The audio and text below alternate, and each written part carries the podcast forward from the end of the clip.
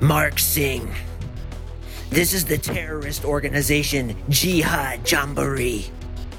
And we have a special message for you. As we speak, we are sitting outside your home in a Volkswagen Taliban. Here is our message for you, Mr. Sing. We are going to blow you up. Some balloons for your birthday. Welcome to the Unapologetic Man Podcast the only podcast that's all about self improvement, confidence, success, women, and being a man without making any apologies for it.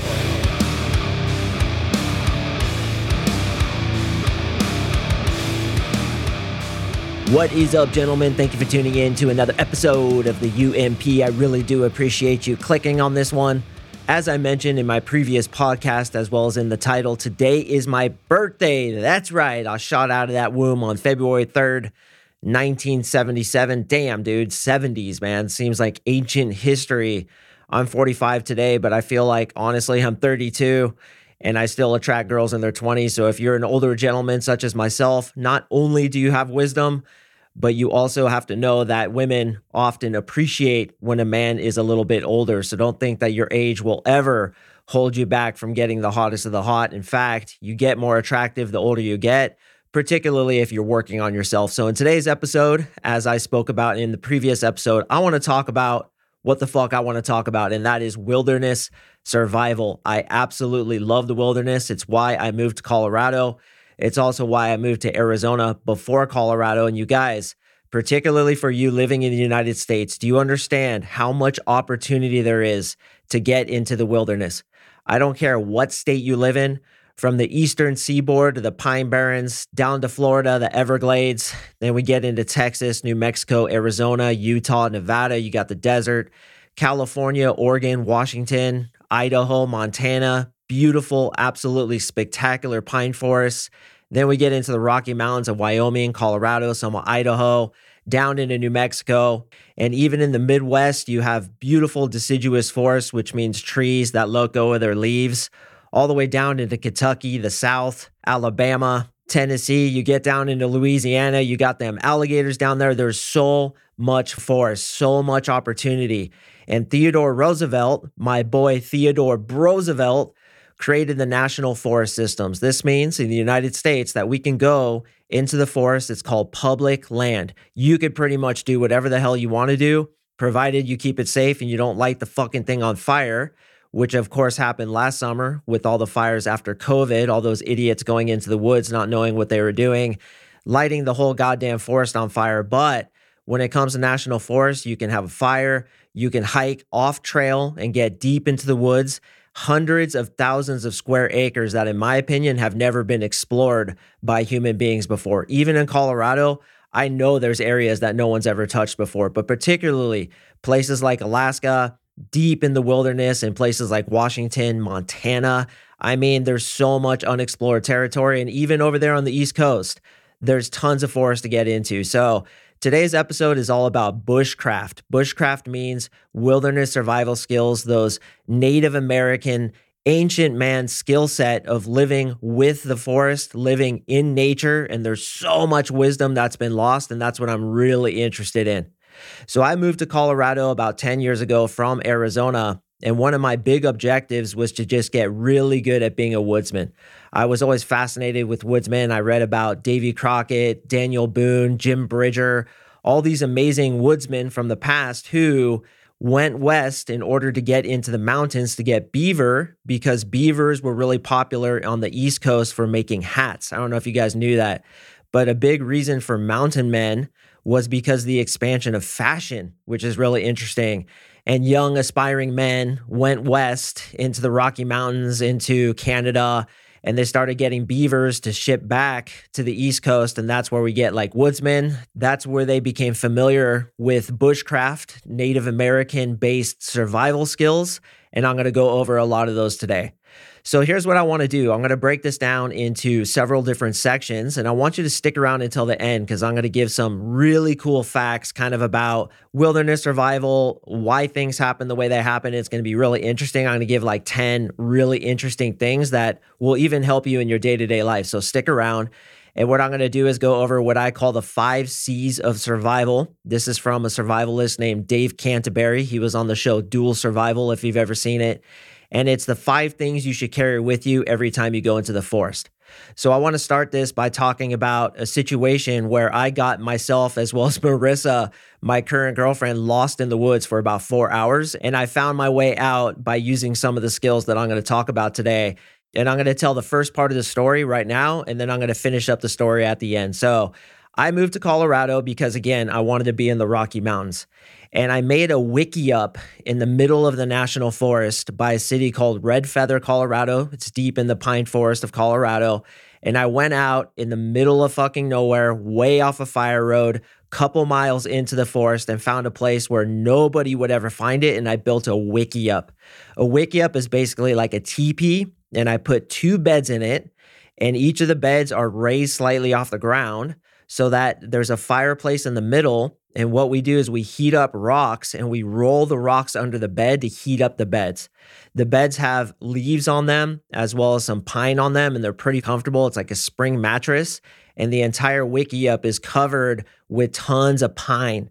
Now, it's not completely waterproof. In fact, waterproofing anything in the Colorado Rockies, as well as any pine forest, is extremely difficult. The best place to get any waterproofing whatsoever is with leaves in what I mentioned before deciduous forest, forests where they drop their leaves every season. So, places like Wisconsin, down into Tennessee, Ohio, that kind of area is really good to create a shelter that's completely waterproof.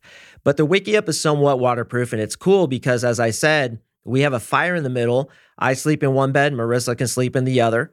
And that's what's really cool about Marissa, too. She's super adventurous. She actually helped me build it. We took 50 hours to build this thing completely by hand, and it's still there. It's been there for about six years now. I go up there all the time when it snows. It gets like buried halfway up in snow, and we snowshoe up to it, and we have to dig our way into it. It's just really cool. So one day, Marissa and I went to go visit the Wickiup, but what I wanted to do is I wanted to park off a different fire road and try to hike in just using my natural navigation. Now, on this day, it was hailing. It was completely dark. You couldn't see the sun. And I just started walking and I was like, okay, I generally know that the Wickiup is west. I didn't have a compass with me. I was just going off of total instinct, right? Which is pretty stupid as we're going to find out. So, long story short, and I'm going to sum up the story at the end here, we get completely lost.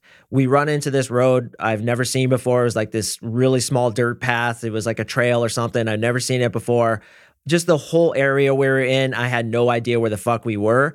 And it was funny because I told Marissa, I was like, look, I got a lighter on me. Worst case scenario, we're going to build a little shelter, build a fire. We're going to ride it out until the storm stops and then we'll figure our way out of here. And she's like, um, I have a really important meeting tomorrow at my work. Um, we really need to get out of here because I could be fired if I miss this meeting. And I was like, all right, dude, I'm going to figure out how to get us out of here. And it was scary, man. For some of you guys who are listening, maybe you've been lost in the woods before. It fucking sucks. And one thing I heard from one of the millions of survival shows I watched was you're not lost, you are where you are, right? You're here, you're healthy. We had, if we needed it, warmth by way of a fire. I had a knife on me. I felt pretty comfortable because I've been studying this stuff, but it's like you train for years and years for this situation. And when it happens, you're not prepared for just how scary it is. Like, I have no idea where the car is. I don't know how to get out of here. And we are literally in probably 100 square miles of national forest. And I knew from my experience that it could be days before we get the hell out of here. And, and really nobody else knows where we're at, which is my first tip is I want you guys to go into the woods. Now, I know it's February, there's snow everywhere, but man, the woods are so cleansing. It's like a goddamn bath for your soul.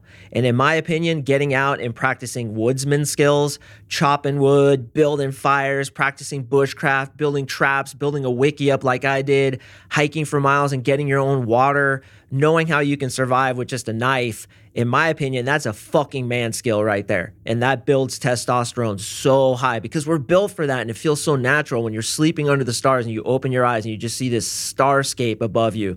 And there's the fire crackling next to you. And you've built everything yourself and you brought almost nothing except for like a knife and not even a lighter sometimes, as I'm going to talk about in a second. But it's such a man skill and it's cleansing for your soul. I'm telling you, for you guys who suffer with depression, get into the woods. And I don't care where you live. You can be in New York City. The Pine Barrens are just a few hours away from there. You could be anywhere in the United States and get into the woods. So when the weather clears up and you're able, I strongly suggest you just gather up a tent, a sleeping pad, a backpack, water purification, grab a knife and get out there, man. I suggest finding a national forest. You can Google it and go right into the national forest off trail. Of course, tell people where you're at, but go explore, man. Get out into it. There's so much to see. I've had so many experiences with different types of wildlife and things that I've seen and, and things I've experienced, and it cleanses your soul. So before you get into the wilderness, I want you to listen to this episode, the only episode you'll ever need. I'm just kidding, of course. I could do 50 episodes on wilderness survival, but I want you to kind of take these things in consideration and consider what I call the five C's of survival. Actually, it's not my thing. As I said, it's Dave Canterbury's, but it's a really good general lesson for what you should bring. So, what I want you guys to do is get out into the woods and always have these things on you. Okay. So, there are five C's of survival. The first C is combustion. Okay. You absolutely, without argument, have to have a way to make fire. Most people think that the way people die in the wilderness is from thirst or hunger, which is completely stupid. But actually, the number one way people die in the wilderness is through hypothermia. Hypo meaning lack of, thermia, meaning thermal, not being hot enough. We have to maintain that all important 98.5 degrees. And if it goes below that, you're getting into a possibility of death because the human body obviously has to stay quite warm and the temperature absolutely plummets at night in the forest. So, the first thing I suggest is just carry a goddamn lighter with you. Anytime I go into the woods, I have a lighter, I have backup matches, I have a flint as well as my knife. I have like three different ways to make fire. And when Marissa and I got lost, we were just going to go on a day hike to the Wickiup, spend some time there, do what we do, and then we are going to come back. I still had those three different ways of making fire on me. So when we were lost, even when it was raining and hailing, I was like, look, I can keep us safe until we find our way out. So we're going to be fine. So combustion is absolutely extremely important. I would say it's the most important thing because you can survive three weeks without food. You can survive three days without water. You can survive three minutes without oxygen, but you cannot survive if your temperature falls too far below 98.5 for too long of a period. It is the number one cause of death in the wilderness. So, if you have a fire, there's a myriad of different things fires can do. Man, I could record 10 episodes about fire alone. Keeps you warm, cooks your food, keeps predators away, purifies water, provides a gigantic morality boost. It's called Bush television. There's something so meditative and intoxicating about just sitting around a fire and staring into it. I know probably 80% of you guys have done that. It's just amazing. It's Bush television. So there's tons of things that fire can do. And even if you have no shelter, and even in our case where it was hailing and raining, I could have built a fire. We could have found a little rock overhang. I would have gotten some wood by curating it with my knife, getting into the inside of it where it was still dry, and I would have built a fire, reflected it off a wall, for example, and kept us warm throughout the night. You can also build a fire on each side of you as you sleep in the middle. It's called a smoke blanket by the Native Americans. You could build a fire, heat rocks in it, bury the rocks under where you sleep, build a big ass pad of leaves and sleep on that. Watch out for what's called conduction, which is the ground making you cold. If you guys go out and do this for the first time, I suggest a very thick and warm sleeping pad because the ground is what's going to make you cold.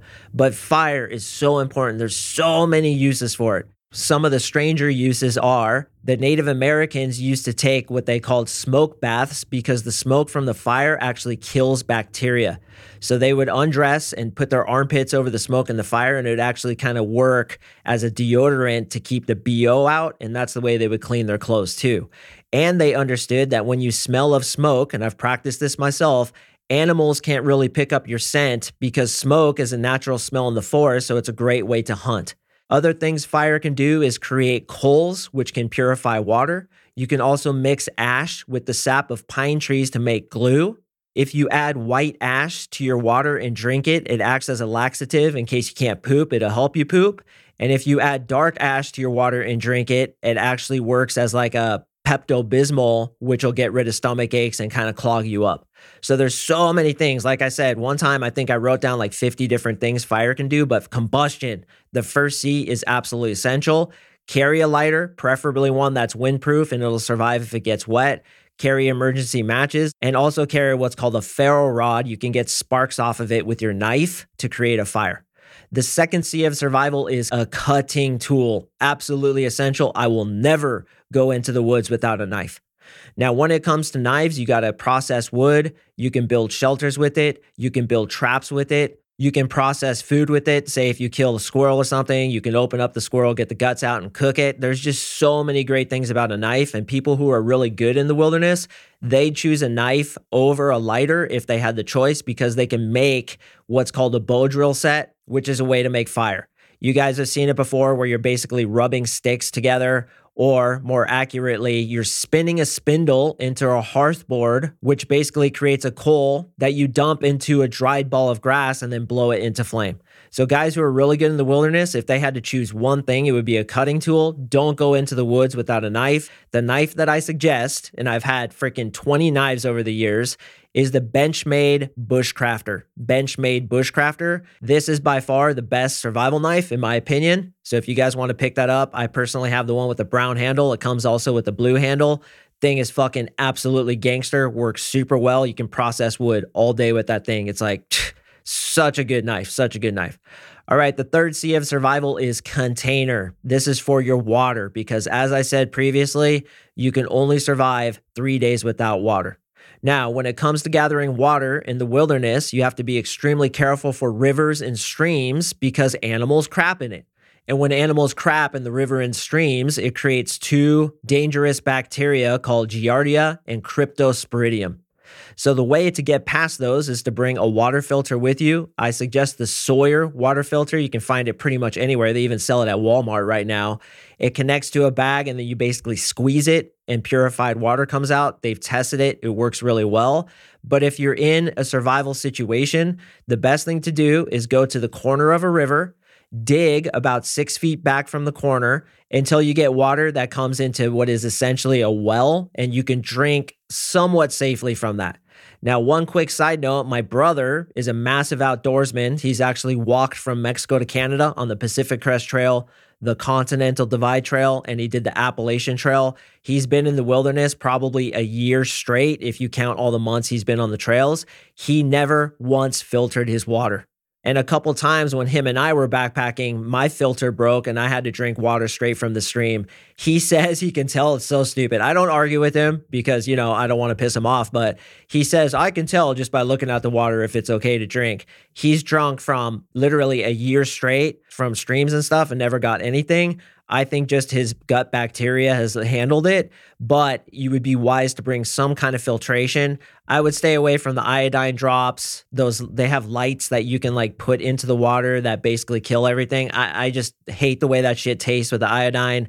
I don't really know if that light thing works. Actually, that's the thing that broke on me one time we were backpacking. So I go with the Sawyer squeeze. And the reason the third C is container is because you have to carry water with you. What you're going to do if you're ever lost, and this is probably the most important point of this entire episode, is find a river and follow it out. Okay, so your objective is to walk and walk and walk, preferably downhill and into what looks like a confluence of where water would be, and find yourself a stream. If you find yourself a little trickle, follow that thing to a little creek, follow that thing down to a river, follow the river to civilization. Not only will you have water immediately accessible at all times, to which you can build little water wells on the side by digging up, letting it fill in, filter it through the crotch of your underwear, and then drink it. It's a joke, of course. But not only you have that, but most times civilization is built off the side of rivers. So that was my plan. When Marissa and I were lost, I was like, look, I'm just going to fucking find a river, follow it out. I know the rivers flow right into Red Feather Lakes, so I'll eventually find civilization. But fortunately, I found my way out in a different way, which I'm going to explain. So, container is really effective. And one thing I do is I carry a little Altoids box with me in a little leather pouch that I have off my belt. I always have it right on my person as I do my knife, as I do a ferro rod in case I need to make fire. If I lose my backpack, something should happen. Bigfoot attacks me and rips out my backpack because he wants to get to my granola bars. I have that stuff on me. In that little Altoids tin, I have these five C's of survival. Okay. I have combustion in the way of matches. I have a little cutting tool in there. It's like a little razor blade. And I actually carry a condom because that can be used as a container to carry water in a worst case scenario. Now, in my opinion, it's kind of unnecessary, particularly in the Rocky Mountains. But perhaps if you're in a desert environment, you'd be wise to have something where you can carry water because water is so scarce. And that actually happened to my brother and I too. We got lost in the desert and we were running out of water, and we eventually found a river, thank God, and we're able to drink from it. The fourth C of survival is cordage. Cordage is used for putting up shelters. Cordage is used for making traps. Cordage is used for repairing things. There's all kinds of uses for it. You can even use it as fishing string to catch fish out of streams, which I've actually done before. I challenged myself. I went in with all these five C's and I built a little makeshift fishing rig and I caught a fish out of this tiny little creek and then I cooked it over a fire with my knife and cleaned it and made fire from a bow drill set. Like I did the whole caveman thing, right? To challenge myself, slept outside next to a fire. And what's really cool is if you buy paracord, which is used for parachuting, they actually have seven really small strands inside the paracord that you can pull out and use for like smaller components of your cordage. And I actually made a fishing rig out of that, which was pretty cool. And I caught a fish and I was pretty pumped. All right. And the fifth and final C of survival is cover. Cover. This means basically a tarp. This means a tent. This means something to keep the elements off of you.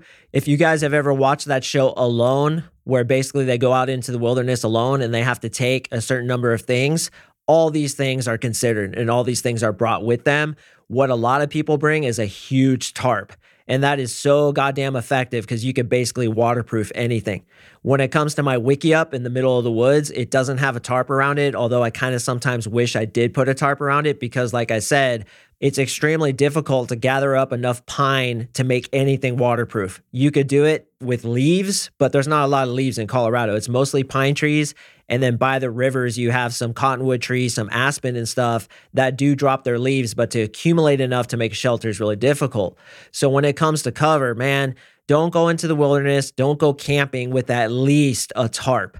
My brother and I, when we long distance hike together, we don't bring a tent. All we bring is a tarp and we basically sleep out under the stars unless it's raining, to which we make a little A frame tarp with cordage in our cover. And then that's going to keep the rain off of us. But if I had the choice, I like a little two man tent. And that's what I suggest for you guys. If you do want to go into the wilderness, get yourself a little two man tent, a backpack, definitely a pretty thick, warm sleeping pad, and I highly suggest a goose down sleeping bag. Those things work the best. Don't get them wet though, because once they're wet, they're incapacitated. But I've never gotten it wet. I just line my backpack with a trash bag so it keeps everything dry inside. Totally different podcast episode. All right, so we have the five C's of survival. God, this is fun to talk about. I never talk about this shit. This is really, really cool. So, First C is combustion, in my opinion, the most important. Next to C, knife cutting tool. So those two C's are, in my opinion, by far the most important. Then we have container for water. More specifically, water purification is really important and just being accessible to water because you can only go three days without water. The next C is cordage, also extremely important to build things, to build traps. It just has so many damn uses, fishing string. And then the final C is cover, which, if you go hiking alone, off the beaten trail, as I highly suggest, you should definitely bring a tent or at the very least a tarp to make a little shelter from to keep the elements off of you because Mother Nature is super unpredictable.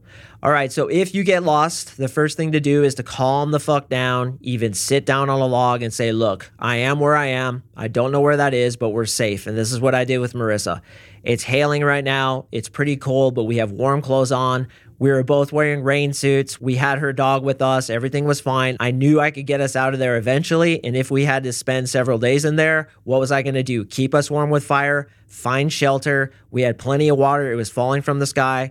The main thing you're looking to do is just keep warm and get yourself hydrated, which is why you go find a river or a little trickle. If you find anything, even a tiny little trickle, follow that fucker because it will probably eventually get to more bigger water flows, which will eventually get to a real river to where eventually you'll find civilization or at the very least somebody camping off the side of the river You follow that thing down as you keep yourself hydrated, as you keep yourself warm, and eventually you'll make your way back to civilization and be a fucking hero for the rest of your life because you're a goddamn man and you survived. I actually want to train my daughter on all this stuff, and I plan to put her through a crucible where I drop her out in the middle of the woods with nothing more than her knife, and she's got to get out. And of course, I'll be monitoring her the whole time, and it's going to be really badass. But I think wilderness survival so goddamn important. You guys, even if you live in Australia, England's a little more difficult because I don't think they have national forest. It's all kind of privately owned. But no matter where you are, where you're listening, there's always wilderness out there. Get into it. It's absolutely fascinating and it'll completely cleanse your soul. And if you're depressed, it's going to make you feel a lot better. All right, now I want to talk a little bit about those interesting things. This is turning into a long one. I knew it would. I knew this would probably be my longest one, but I want to talk about some really cool facts that are going to hopefully blow your mind because they blew my mind when I first heard them. All right, so the next time you look at the sun in the sky, here's what I want you to do I want you to put your hand out and put your pinky finger just underneath the bottom rim of the sun. Okay, each finger down is 15 minutes of time that that sun will still be in the sky. Okay, so you put your pinky finger to the bottom rim. It's got one, two, three, four fingers, and it hasn't even hit the horizon yet. Your hand hasn't. Then stick your other hand under that, and there's another four fingers or three fingers or however many fingers. That's how much time left there is in the day. So we often say in bushcraft, there's three fingers left of time before the sun goes down. And when that sun goes down, that temperature is going to drop like a motherfucker. So get yourself ready. When it comes to picking a camping spot, cold air settles. Cold air acts just like water. If you camp down in a basin where it's basically a bowl and you're right next to a river, that's going to be the coldest freaking camping spot you've ever experienced. So, what I often do is I try to get a little bit higher, a couple hundred feet over any kind of basin, and I try to camp off the side of a mountain on a slope, but on a slope that has a flat spot on it because then the cold air is going to pass by me on the way down and I won't get blown with cold air on the top of the ridge. I don't like to sleep on ridges, and I definitely don't like to sleep next to what's called widowmakers, which are dead trees that could get blown over and fall on you in the middle of the night. You want to sleep on a place where if it rains, the water will drain not into your camp, but around it. And once again, watch out for that cold air sinks. Man, it's literally could be like 20 degrees difference with 20 feet of difference. You could be down at the bottom of a basin where it's absolutely freezing cold and just go 20 feet higher up on a little ridge up on the side of a hill, sleep on that thing, they're literally like 20 to 30 degrees difference. It's insane. When you're in the wilderness, you really experience this. There's like thermal thermoclines where some areas are much colder than others. So I like to camp on a very flat spot that's preferably kind of up higher off of basins and somewhat on the side of like a mountain, kind of, if that makes sense. All right, this next fact is really interesting. It fascinated me the first time I heard it is have you ever wondered why there's so many deer and wildlife on the side of the highways. Do you ever wonder why we always see deer standing off to the side of the highways? Like you can go into the woods, as I always do, and never see one deer. And then on the drive home, you see like 20 of them. Why is that? Well, first of all, deer do understand private and public land, and they do understand hunting seasons. So they'll often hide out on people's properties. But more importantly, what happens to sunshine when you have a cleared out road with no trees on it? What happens is that sunshine can actually reach the ground. And when the sunshine can reach the ground, small grasses can grow. And small grasses have tons of nutrients. So the reason why deer are often off the side of the road is because it's clear of any trees, therefore the sun can hit it. Small grasses grow that are high in nutrients and they like to eat those grasses. So that's what they're doing, man. They're eating the grasses along the side of the road because they have more nutrients in them and they're new shoots. Just like when a fire comes through. This huge fire came through Colorado, everybody's crying about it. I literally hiked into this fire like two months after it happened. There was so much new growth, man. All these bright green sprouts coming up butterflies everywhere, birds everywhere. It was absolutely vibrant with life. So sometimes fire is a good purifier. It puts nutrients into the ground to where new sprouts can come up. So when people were crying about it, I was like, yeah, but you know, it's actually good for the environment. And that's why it's natural for that to happen. All right, the next fascinating fact is about tracking. I could do freaking three episodes on tracking footprints in the snow or in the dirt, but here's a quick, really interesting fact. If you ever look at dog footprints, and you see that the back feet are outside the front feet, do you think that's a male or a female? That's right. It's a female. The reason is is because females have wider hips to which makes their back feet wider than their front feet. So if you're ever looking at tracks of a four-legged animal, if the back foot is outside the front foot, that's a female. If the front feet are outside the back feet, that's a male because males have wider chests. Pretty interesting, right? I always found that really cool. All right, here's a really easy way to find out where south is if you're in the United States. This would be different in Australia where you basically just reverse this. What you do if you're wearing a watch that has hands on it is you point the hour hand at the sun, and halfway between the hour hand and 12 on your watch is south. Okay, so once again, you point the hour hand of your watch at the sun, halfway between your hour hand and 12 on your watch is south. Think about it and you'll see that it's true. Pretty fun, cool, right? All right, there's 50,000 of these facts that I could go through, but I'm just going to pick my favorite ones because I wanted to end this at 40 minutes. Over 40 minutes is just too long, in my opinion. So, another interesting fact is that wind changes directions through mountains during the daytime and during the nighttime. So, generally speaking, wind goes down because it's cold air sinking, and wind goes up during the daytime because it's hot air rising. So, what elk do is they strategically position themselves on the side of mountains while they're resting or bedding down, as we call it. And what they do is they actually put their backs to the wind, whichever way the wind is flowing at that particular time, so that they can look up the mountain. Let's say it's during the day, right? We understand that wind is coming up the mountain because it's hot and it's rising. So, what elk will do is they'll position themselves to be facing up the mountain so they can watch up the mountain for any predators coming and they can smell from behind themselves because the wind is pushing any smells up. When it comes to elk, particularly, and this is also mostly true for deer, is they can see you and you can kind of be okay sometimes. They can hear you and you could kind of be okay sometimes. But if they smell you, you are fucked and they're running away. So, the most important thing when you're hunting deer, as well as more specifically elk, is you have to keep the wind in your direction. If they wind you, they're fucking gone. And it's happened to me many times. So, what they do is they position themselves so the wind is actually coming up from their backside so they can smell because their smell is like better than a bloodhound. And they watch up the hill to see if any predators are coming down. Isn't that cool? Man, I found it so fascinating. God, wilderness survival is so cool. And the knowledge that has been lost ever since we've done what we did to the Native Americans. It's it's absolutely sad, but there's a lot being preserved and it's really interesting stuff. All right, I'm going to end it with one of my favorite facts, which is pine pitch is extremely flammable. And what you can do is if you ever want to make a torch, you can go to a pine tree, find a branch that's towards the bottom, and particularly a standing dead pine tree is the best place to get it.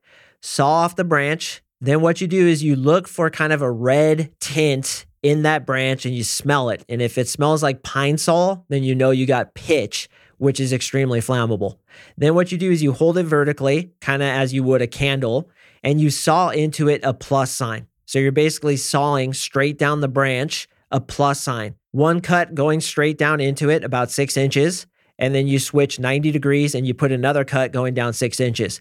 Then what you do is you get a bunch of pine sap and you stick the sap in the middle of that cross that you just made and then you light that fucker on fire, it'll stay lit. I've tested this. We had one light for three hours by doing that. Three hours, and it was a torch. And we had it at night, and I was walking through the forest with a fucking torch, looking for different things, checking my traps. It was so gangster, man. You can make torches out of this stuff. And pine pitch is extremely flammable. And one kind of interesting fact is remember they used to tar and feather people? Well, you think if they pour tar on you, you die because it's so hot, but you're thinking about tar like concrete tar. What tar actually is, is it's pine pitch. And when they would tar people, they would get melted pine sap basically poured over them. It doesn't get hot enough to burn you. It just kind of makes your skin like bubble sometimes. It's like a really superficial burn. And then they toss feathers on the fucker. And the reason they do that is because pine pitch was super available because that's how they'd fix boats. It's literally a glue. Like I said earlier, you mix it with some coal, you mix it with some ash from your fire, and it makes glue. And I've actually repaired my shoe with it. And that's how they make canoes. That's how they would make containers. Native Americans would use it all the time as glue. And the shit is just as strong as super glue from my experience. All right, gentlemen, now that we are well over 40 minutes, I am going to go ahead and tell you the end of that story of when Marissa and I were lost. So we're kind of walking in circles. We're completely lost. I'm super embarrassed because I'm trying to get her to the Wickiup. I was super confident in my navigation skills, but there was absolutely no sun in the sky. At least if there was a sun in the sky, I could tell where the sun was and I could get a general idea of where south was because I did have my watch on me. Once again, you point your hour hand at the sun. Halfway between that and 12 o'clock is south. So I would have been able to figure it out. But here's the weird thing is the sun looked like it was in a different area because it was so dark with clouds. And I actually did point my watch at it, did that whole trick. So I thought south was actually north. So I was completely twisted around and Marissa was pretty scared. And frankly, so was I. And I was like, fuck, dude, what the hell am I going to do? So one thing that I remembered from all my training over the years of watching Bear Grylls, Man versus Wild, right? My name's Bear Grylls. My game is survival. Oh my God, my fucking English accent is so bad, man. It always comes out as an Australian accent. And even that, as you Australians are confirming, is absolutely horrible. But I remember him saying once to get up really high to try to find some landmarks. So we're kind of hiking around, and I finally come upon this big ass tower of rocks. So I climb up on that thing, and mind you, it's hailing and thundering and lightning, and it was just absolutely horrible. But I was like, yo, I gotta find out where the hell we are. So I climb up on the thing, and I'm looking what I thought would be south, and I was actually north. And I turn around and I see Red Feather Lakes. There are these four lakes in the city of Red Feather here in Colorado. And I knew then exactly where our car was. I was like, holy shit, dude, I am completely turned around. I think north is south, east is west. I think up is down. I'm totally fucked up in the head here. And I was like, all right, now that I know where that is, I'm going to set a cardinal bearing. And what I did is I basically put the sun over my right shoulder because the sun was actually, it was really weird. The sun was actually, should have been in the left hand side of the sky, but it looked like it was in the right. It was really weird. But it was a little brighter on that side. So I kind of put that over my shoulder and, I got us right to our car, like right to it. We came out of the forest and the car was right there. And Marissa was like, damn, that was pretty good. And I was like, yeah, the first four hours weren't very good, but that final sum up was pretty cool. And it was cool to, put my skills to the test, see how it felt. So, once again, boys, if you are lost in the wilderness, just calm down. You are where you are, and you have the skill set to get out. Find a river, follow it out, keep yourself hydrated, and most importantly, keep yourself warm. Carry those five C's with you, and you will be safe. All right, gentlemen, I hope you enjoyed this one. I know I certainly did. I have another episode dropping on Monday, which is going to get back to the basis of this podcast, which is masculinity, confidence, women, and being a fucking man without making any apologies for it. So please stay tuned for that one. I appreciate all you guys listening on my birthday. And if you want to leave me a review, please email me at coachmarksing at gmail.com and I will send you a bunch of cool shit. Have a great weekend, boys, and I will see you in the next episode.